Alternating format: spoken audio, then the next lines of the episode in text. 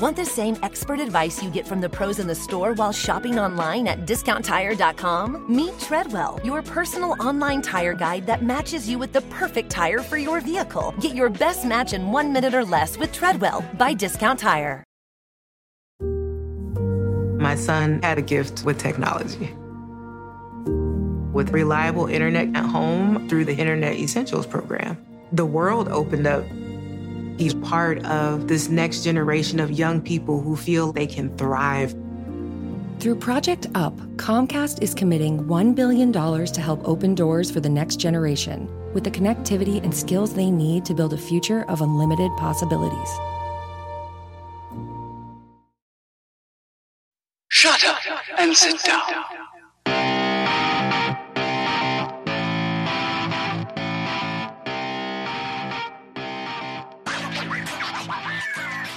Hello and welcome back to Fourth Down Focus, brought to you by the Bleav Podcast Network. I am Dan Lundy, host of the podcast and founder of Fourth Down University. Uh, this is about a year into the show, and I, I, apologize for my absence the last several weeks. I think it's been four now. Uh, biggest break we've had. I, I had a baby boy. Um, uh, he was nine pounds. He was pretty big, not as big as me. I was 10 9, but uh, he's been a blessing. I have I have two young daughters. I know most of you guys know that, but We've now uh, welcomed a boy to the Lundy family, and it's been a blessing. But again, I, have stepped away a little bit for that and kind of get back into it. And really, what led me to today, I was planning on coming back in July. Is I, I ran into a guy I really like, just met him online just through social media. Um, I think he's interesting, so he had uh, an hour tonight to sit down with me. So um, before we meet him, I'd like to remind you about our partners at Bet Online. They continue to be the number one source for betting needs and sports information. Find all the latest sports developments, including odds on the NBA Finals, fights, next season's futures, and don't forget that baseball is back. Who's your pick to win the World Series? Bet Online is your continued source for all your sports wagering needs, including live betting and your favorite Vegas, casino, and poker games. It's easy to get started, so head to the website or use your mobile device to join by using our promo code BLEAV, that's B L E A V, to receive your 50% welcome bonus on your first deposit. Bet online, where the game starts.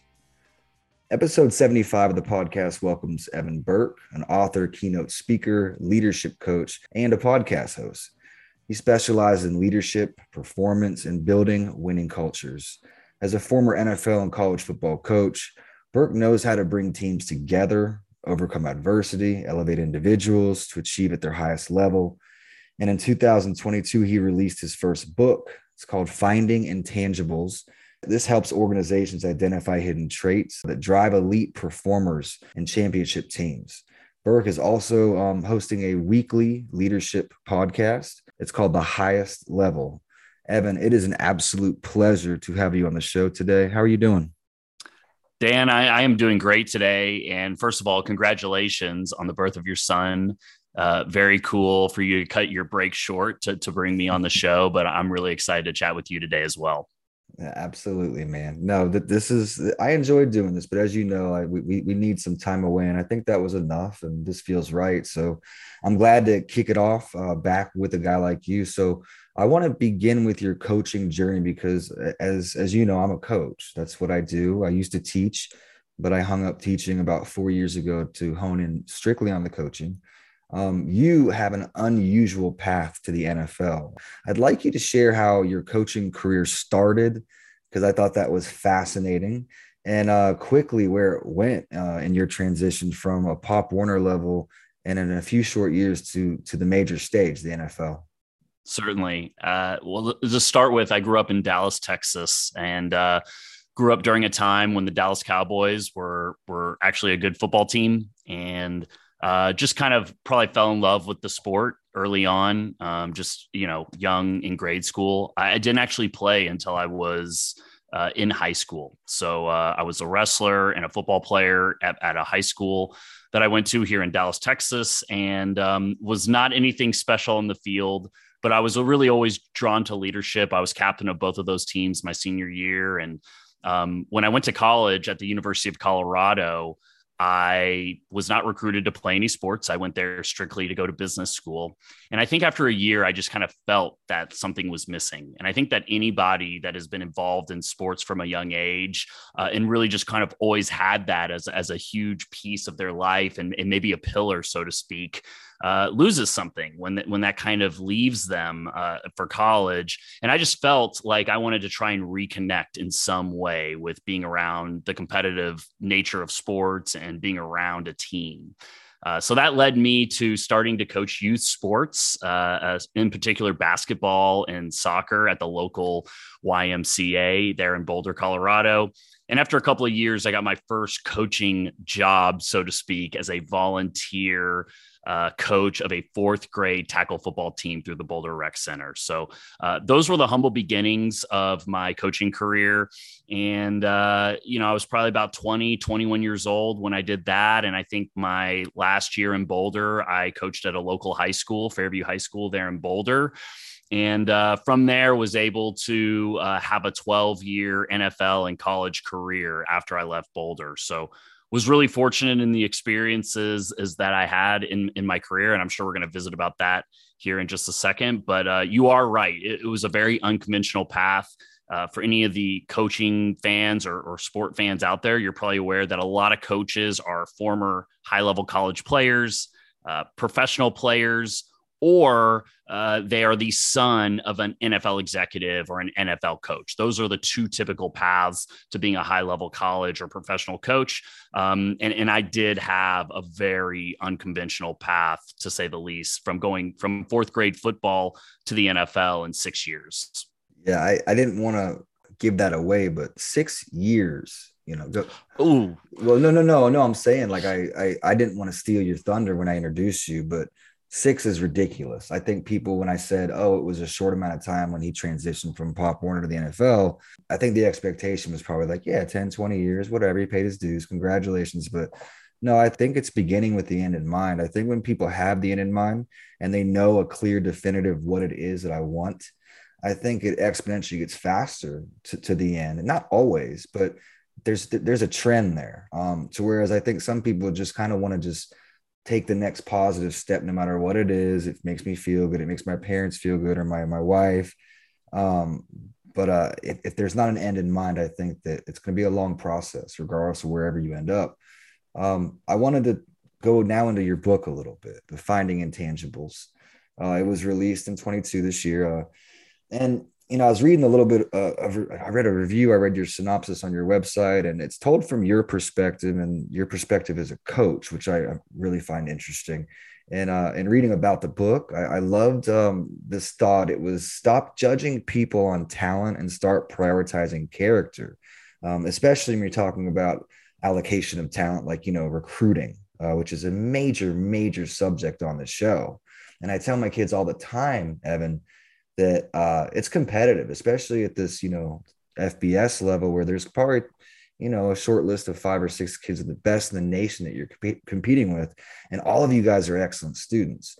But what about you just in general as a person? When you walk into a room, are they going to get a good, get a good feeling about everything? How, how you look at them? Do you smile? Are, are you engaged? Are you listening? Are you asking good questions? Um, so I think it's important that you uh, elaborate on this thought that you shared in your book and finding intangibles. Stop judging, uh, start prioritizing character.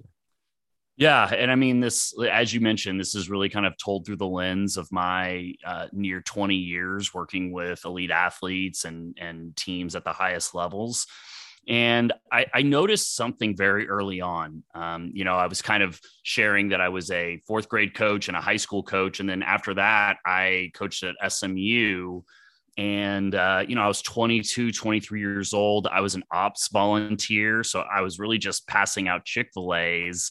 Um, so I really wasn't in a position to be like raising my hand in meetings and asking a ton of questions or injecting my thoughts but I can even remember back then kind of sitting in on the recruiting meetings early on and nobody bringing up character, nobody bringing up uh, you know, a really great family that we just had a visit with. Everything was just talking about their talent.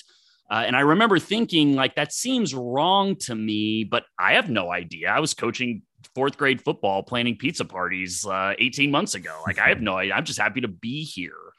And I think like that thought always was in the back of my mind. And it wasn't until I started to kind of grow and mature through my career that I started to meet some coaches uh, that thought the same way that I did. And it just so happened that these were coaches that had coached at uh, on championship teams, right? That had that had worked with Pete Carroll at USC, that had worked with Bill Belichick at the New England Patriots, and you started to see these patterns that all of these championship teams. Uh, while we all look at them and we admire their talent, uh, they're not built on talent. They're actually built on character. And this is a common theme that you see throughout the elite performers and championship teams, uh, which is what my book is about. And it is really this um, understanding that I, in my book, I talk about the talent paradox. And it's really this understanding that talent is essential to success, but success is not determined by talent. And what that really means is that, like, to to play, let's just take the NFL for example. To play in the NFL, like you have to have a baseline level of talent. You have to be um, have such such and such speed. You have to be such and such size. Um, there's just certain limitations to the level of talent that is allowable uh, at that highest level, right? Like we're all aware of that. Um, but there's something else uh, that is like very true, which is is that like when we start to look at like the very best in the NFL, their success has very little to do with the talent. Even though we look at Aaron Rodgers and Tom Brady and say like, wow, they're the best quarterbacks, they're the best throwers of the football. Well, I, and I'm a little older maybe than some of the audience, but like back when I was coming through college, uh, Tom Brady and Aaron Rodgers, like while good and notable college quarterbacks, were were not overwhelming, uh, you know, face of every magazine type quarterbacks. They were obviously not, you know, picked at the top of the draft they had to really work and hone their craft. And like when you really start to reverse engineer it, why did they do this? Well, they had like an extreme competitive competitiveness about them. They had an extreme passion and love for the game. Uh, it was so important to them. Uh, you know, for Tom Brady in particular, he is the greatest teammate there is in the NFL. You started to see these common themes in not only the elite performers, but also the elite teams as well. And so that was really kind of the idea behind the book is that from my early time in in coaching college i kind of felt that that was really important and i was seeing it play out on the field um, and it goes the other way too. People that have a lot of talent and maybe it's not all all there in terms of their character. Uh, and I and I will just say, Dan, quickly, you know, I think character sometimes can maybe get misconstrued as we're talking about politeness. Um, that's not what we're talking about here. We're talking about uh, the character, the intangible traits, the uh, the unseen characteristics that make a person who they are, and um, those were really the things that I became passionate about, not only in my own recruiting as a coach, uh, but I also did this in study as well. I, I went to grad school at SMU. I was there for four seasons as a grad assistant uh, and had the ability to graduate from that from that program. And my master's thesis was actually written on talent acquisition within college athletics. And so that was really kind of the start around, I guess this was 2014, 2015 of like a deep research and study into the methods that are used by the best teams and best coaches um, and, and, kind of like these common threads that you see throughout sport and really honestly throughout any high per, high performing team. Uh, and um, this was just a continuation of an obsession and a passion I've always had for learning about these things. And um, that that's really kind of like where the book came from. And, and at its heart, the book is really about how do you build a, a winning culture. And I wanted to write a book that was about building a winning culture without using the word culture. And the way that you do that, in my opinion, is it starts with the people that you bring into the building. It is not about the phrases and the words that you have up on the wall.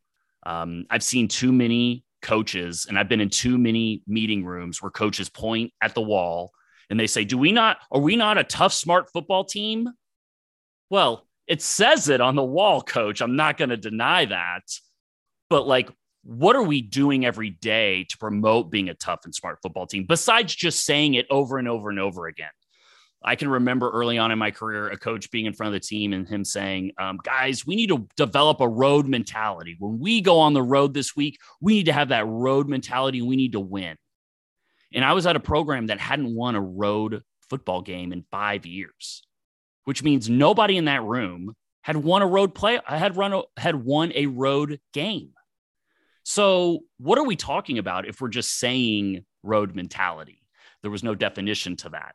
Um, and I think that happens a lot of times with teams is that we we get caught up in in what we think we are without actually reverse engineering it, not only in what we promote as a culture and what we re- reward within our team environment, but most importantly, any college coach will tell you the biggest piece to success or failure of a team is going to be affiliated with the people and the players specifically that they bring into that locker room. And um, if that's the most important thing, why would you leave it up to chance? And this book does not give you the answers to the test. It does not create a perfect formula that means every single player that you're bringing into your team is now going to be a high performer or reach their potential. But what it does do is give you a formula to reduce the uncertainty that is inherent in the recruiting process, uh, whether we're talking about an NFL franchise or we're talking about any performance driven industry.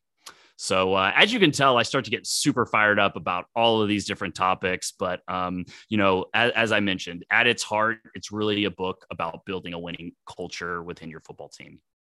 So, here's here's what I like my takeaway. I've coached kicking for 21 years, and I realized very early that the evaluative or evaluation camp side of things had been monopolized. There was two or three guys that had kind of took their grip into that and they owned it. So instead, what I did was I said, well, look, I, my passion is in coaching. And I realized that people can evaluate specialists pretty well, just like they can evaluate anything and everything. There, there's a big market for that in sports in general. Um, but instead, what I want to do is I want to train. You know, I, I love to find someone and mold them into the best version themselves, you know, extract extraneous things, you know, take away variables so they're more repeatable because that's really what we're trying to do is kicking, right? And, and, and punting. We're trying to just do the same thing, be sustainable. And then if we deviate from normal, get right back to normal with, by identifying what it is that brought us away from normal. And I know I'm going to get somewhere with this. But my my point is this is like I was on the phone yesterday with a number of schools and very good schools, schools that people watch play on Saturdays on national television. And these coaches call me not for, hey, is Billy better than Alex? But no, what they call me instead and say is, we know Billy and Alex's rating with so and so. However, we also know that Billy and Alex go to see you periodically in a private setting and you challenge these kids and you tell these kids their deficiencies and you tell these kids that needs to go away and believe it or not, I'm sure you can attest, uh, everyone responds to the, that feedback differently. And it shows through performance, it shows through the performance and training, um, it shows through the drills, it shows through the film review. And uh, I'm not saying that uh, I'm not saying that character is everything, but I pretty much am. Um, their ability, it'll it'll get there. They're going to be the best version of themselves through the character, right? Um, my coaching is a byproduct, of course, but I think that there's something that we control within us that's more powerful than everything else, right? The things outside of it will take care of themselves. But it's really hard to look internally. So I love what you said that you you don't provide all the answers to the test, but you're going to bring some things to the forefront that must be considered in order to make change. And I think that that's valuable. So I appreciate that. Is that kind of fair to say or Oh, yeah, 100%. I mean, like, just hearing you kind of like talk there for a second, it makes me think like, and I just want to say, like, this really at the heart of it is a book that I wanted when I was 24 years old. And like, I was starting to like recruit and I was starting to like define what my philosophies were. There's nobody that teaches you this stuff. Um, I don't want to get down this rabbit hole and start going on a rant about the deficiencies in coach development within college, the college ranks and, and the pro ranks. Um, but there's no certification. There's nobody that teaches you. And, you know, it's a lot of, um, you know, coach, Coach Bruce treated me like absolute crap. So I have to treat Evan like absolute crap. So he knows exactly how hard this has to be. And um, that's not what anybody needs. I don't care what Coach Bruce did to you or what hardships you had to go through. Um, I needed somebody to kind of like sit down with me and say like hey you know everybody's going to tell you to, to recruit talent but like what else are you going to be looking for? Right? Uh, what type of questions do you ask when you are sitting there talking to the head coach? Because if you ask the head coach hey does your absolute best player the most notable player to come out of your high school uh, in the last 30 years it, does he have a good work ethic uh, I can tell you what a 100% of the call of the high school coaches are going to tell every college coach that sits in their office. Oh, yeah, yeah, coach, he's great. He's great, right? Like we all know this. They benefit from having a Division 1 school. Now, listen, a lot of my uh, I have a unique experience, not only path through coaching, but I coach at every single level. Pop Warner, high school, Division three, Division two, Division one, high level Division one, and then the NFL. So I was at all those different levels, and I was in all of those high school coaches' offices, right? And obviously, some of this, if we're talking about the best player to come through a high school in 30 years, yeah, that's going to be, um, you know, a Power Five conference. But who's really going to tell you what's up? Like that the high school coach will not tell you unless you have a, a, previous relationship with that person which for any college coach is near impossible to have with all of the places that you go. So like how do you do that? Um, so in my book i kind of outline the things like i said that i would have wanted to know as a 24 year old so like what are you looking for when you scout them in person what type of questions should you be asking to their teammates or the people around the program to find out about that person? Who do you go see when you're in the high school uh, to find out the true character of that person? Uh, so these were kind of like the things that that the coaches that I saw that were doing it well, uh, and I was such a nerd during my coaching career that I kind of like picked these people out and you can tell because those are the things they talk about in the recruiting meetings. The coaches that don't know what they're talking about going to the recruiting meetings and they're like, yeah, coach, like he's great. He'll be great at this level. Have you seen his hands, his speed, blah, blah, blah. The coaches that actually are the good evaluators and the good recruiters and actually know what they're doing. Um, the thing is, is like judging talent is easy. If you are a legitimate college coach, like you should be able to determine the talent level. Like that's the easy part. The hard part is okay, now this person's on our campus. What are they going to do? Uh, the University of Texas probably should have seven national championships over the last 25 years. Without a doubt. Okay. Yeah like um i'm i'm being kind of facetious and trying to be funny but like honestly they should have the best recruiting class every single year. They're they're pulling from the absolute best pool. They have very little competition on the top guys. If they offer somebody they're getting them right? Like they are they are the number one college program of all time uh in terms of recruiting. And yet something's not connecting time after time.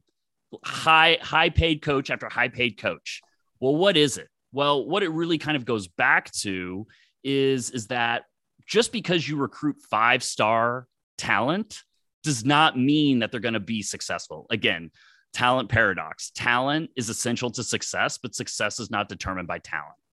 You can have a team full of talent and you can win eight games a year in college football, right? But like I am not here to win eight games. And nothing that I ever did in my coaching career, nothing that I do now in my speaking or my writing or my leadership coaching is about winning eight games.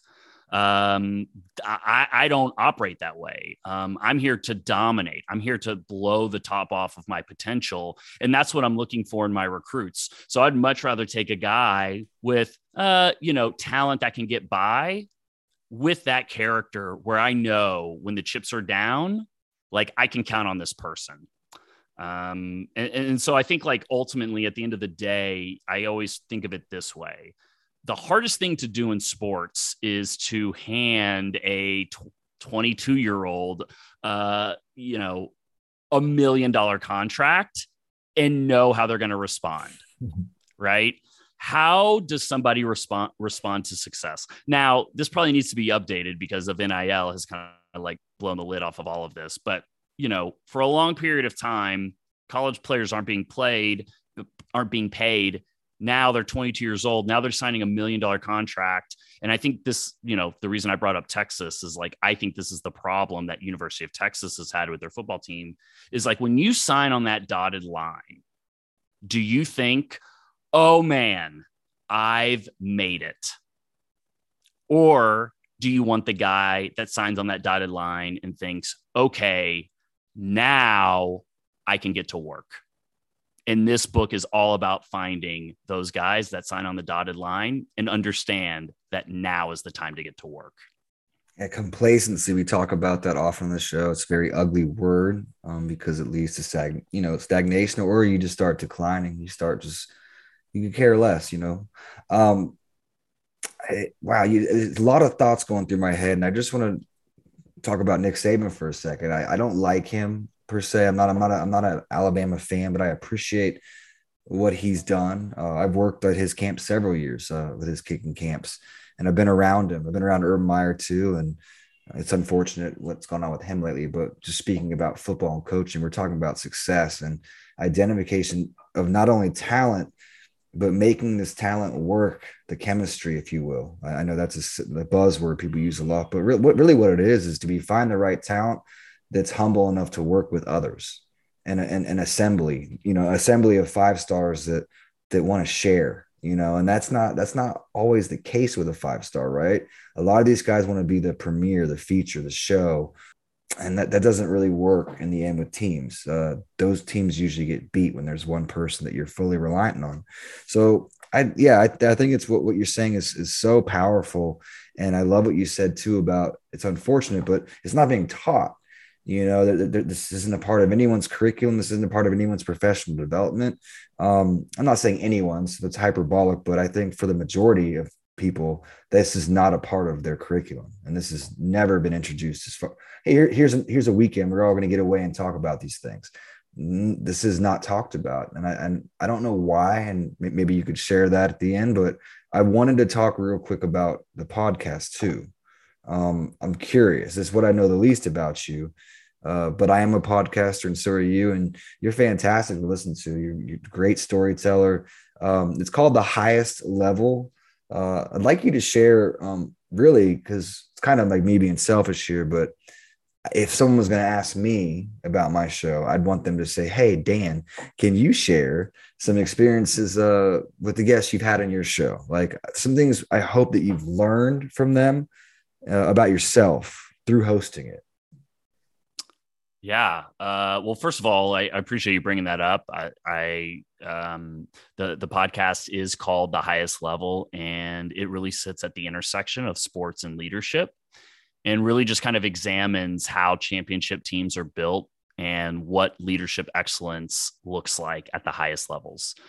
And so, I'm typically interviewing athletes and coaches and team executives and talking about their experiences, uh, both their career path, but also the the great teams that they've been on and lessons that they've learned. Um, and you know, if somebody's written a book or or maybe I found an article about them that I really want to dig into, um, we'll, we'll talk about stuff like that, much like we're doing here today. But um, it's been really enjoyable. I mean, like I think I had shared this with you when we first connected. A lot of the conversations I'm having on my podcast are conversations I was having with coaches um, long before the podcast, right? Like, um, you know, just sitting at breakfast talking for an hour on, oh, what was it like when you worked for this coach? Oh, yeah, listen to this story. And like, I always love those those conversations because like that's how you learn. You know, you were saying a moment ago about like why is this not taught? Like that's how it's taught. But like you have to go seek that out. You have to like sit there with a coach. You know not a lot of not a lot of young coaches probably want to sit there and talk to an older coach for an hour to get like that one 3 minute story that can change their mind on on how they view going walking into a high school to recruit a young man as a young as a young college coach. Um, and I think that I I appreciate you acknowledging my storytelling uh, abilities. I think that's something I've definitely tried to work on over the last couple of years. Um, and I think like you were asking about like what how I've grown in my podcast. I think like you have to. Uh, I've gotten a lot better at asking questions. If you can't tell, if you just give me a microphone and dead dead air, like I have no problem filling it. Dan, yeah. I don't know if you can I don't know if that's coming through.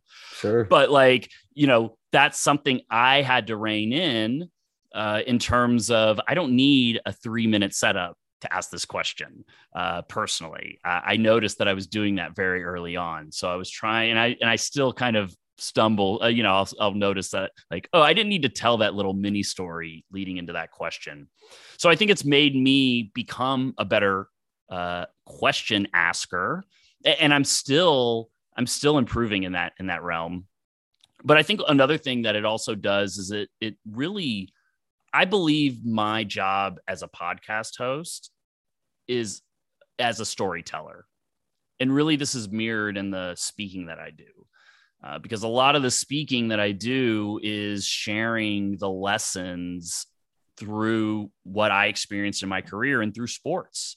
Um, you know, using sports as that background to teach these valuable leadership lessons on team building and culture building. And um, I really have done a lot of studying on like storytelling and what that what that is like and, and how to engage my guests and how to get them to open up um, and I really view myself as the guide of their story when they come on to my show. So uh, a lot of my research is kind of done in in preparation of understanding in my head a framework of where I want to take the conversation, both to share their story and to highlight them, but also there's always something I want to learn from that guest, whether it's like how they developed um, you know, their their coaching philosophy. Maybe it's something around uh, something they said one time on a podcast about team building. Uh, you know, somebody in particular that I really looked up to that I felt fortunate to have on my show was Michael Lombardi, who I followed a lot of his writing and, you know, since the early days of his podcast. And, um, you know, just kind of like I could have spent three hours on that podcast with him, but there were certain things I wanted to know. You know, um, the first question I asked him was, What was it like to be Bill Walsh's driver? Um, personal driver, which was like his first role with the San Francisco 49ers. So my first role was passing out Chick-fil-A's uh, at SMU. And uh, his first role was, you know, private driver for Bill Walsh. And it was really interesting. And, and I think that's something too that I kind of pride myself on is I always like to do a little bit of research and kind of come at my guests with a li- something a little different. Um, I dig a little deeper. Like, I don't want to hear about winning a championship with the New England Patriots. I want to hear about how Bill Belichick attacked the complacency that was inevitably going to be there meeting one, day one of the next season. Uh, or I want to hear about what has changed about Bill Belichick and what has stayed the same since he worked with him in Cleveland. So um, I kind of try my best to to don't to not do the 3000 le- uh, 3000 foot or 10,000 foot level storytelling and, and really try and hone in on maybe two or three things I'm trying to learn from each guest. But it's really been a fun process of like growing as a podcast host and, and I feel like I'm still growing and uh, it's just really an exciting way to have conversations I would be wanting to seek out um, already, but then additionally having the ability to share their stories with my audience and um, and honestly teach great lessons through their stories as well. I let me let's draw a parallel with our, our discussion today. There's a lot of people that podcasts, and I can tell when listening because I, I check out a lot of different types of podcasts. I really enjoy driving or working, you know, as long as I'm not really studying something, I can I love listening in on people. And I think the best podcasters, whatever best means, but best to me are the ones that go a little bit further and find those golden nuggets or those questions where they came to a dead end when researching people. Um, I hate the lazy question, right? I, I don't want to hear the obvious that we already already know, but I think that that is you know you're trying to appeal to everyone the masses but i like the ones that don't care that are like you know i i'm gonna ask him about the toothbrush uh you know he was using in that documentary. Why did you choose that color? Was that just was that your daughter's? And i think that opens up a lot of other thoughts and you know it, it shows you care right? It shows the character is what i was saying about john parallel i think that that's the character in podcasting right? It's like a going above and beyond. Obviously no one's asking you because it's yours it's your show um, but in doing so it's for the betterment of everyone listening to the show and it's making the person on the other end feel like you care you're really dug in and um so yeah we, we share that like hearing you say that i feel very very similar uh, evan it was a pleasure um having you join us i'd like you to share as always uh, i always ask this at the end a couple ways that someone could listen to you, uh, check you out, reach out. Sure thing. Well, uh, as we were talking about my podcast, it is called the Highest Level Podcast, and it is on all uh, podcast platforms. Uh, my book is called Finding Intangibles, and that is available on Amazon. And uh, to get in touch with me, you can check out my website, coachevanburk.com. Burk is spelled B U R K.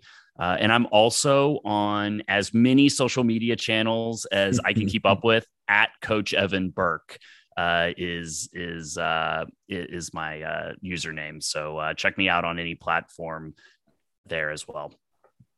I really appreciate that. So yeah, you are literally on everything I I've discovered since meeting you um, it's uh it means a lot to me of course but i think this means a lot to all of us at fourth down focus that you're able to come on today and and share your story please give us a five star rating a review subscribe to the show if you haven't already and share it with a friend if you have questions suggestions for uh, future topics or maybe a guest if you just have feedback for the podcast or you just want to maybe just say hey uh, my um my handle is on my let's see twitter it's at Fourth Down U, Facebook and LinkedIn. You could find me at Dan Lundy. That's L U N D Y.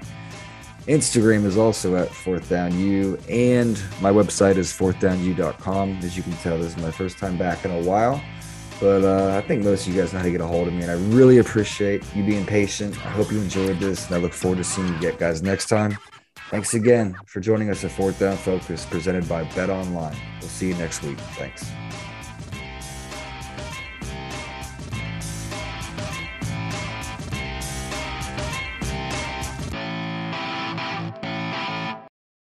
Want the same expert advice you get from the pros in the store while shopping online at discounttire.com? Meet Treadwell, your personal online tire guide that matches you with the perfect tire for your vehicle. Get your best match in one minute or less with Treadwell by Discount Tire. Psst. Hey, it's me, your barista. So, you know how you come in almost every day for our cold foam coffee? Yeah, well, I might be putting myself out of a job by telling you this, but now there's an easy way to foam at home with new International Delight Cold Foam Creamer. With three new foaming flavors French vanilla, sweet and creamy, and caramel macchiato, who could blame you if you stopped coming in altogether? Yeah, it's that foaming delicious. You're welcome. New International Delight Cold Foam Creamer, now in stores. It's foaming delicious.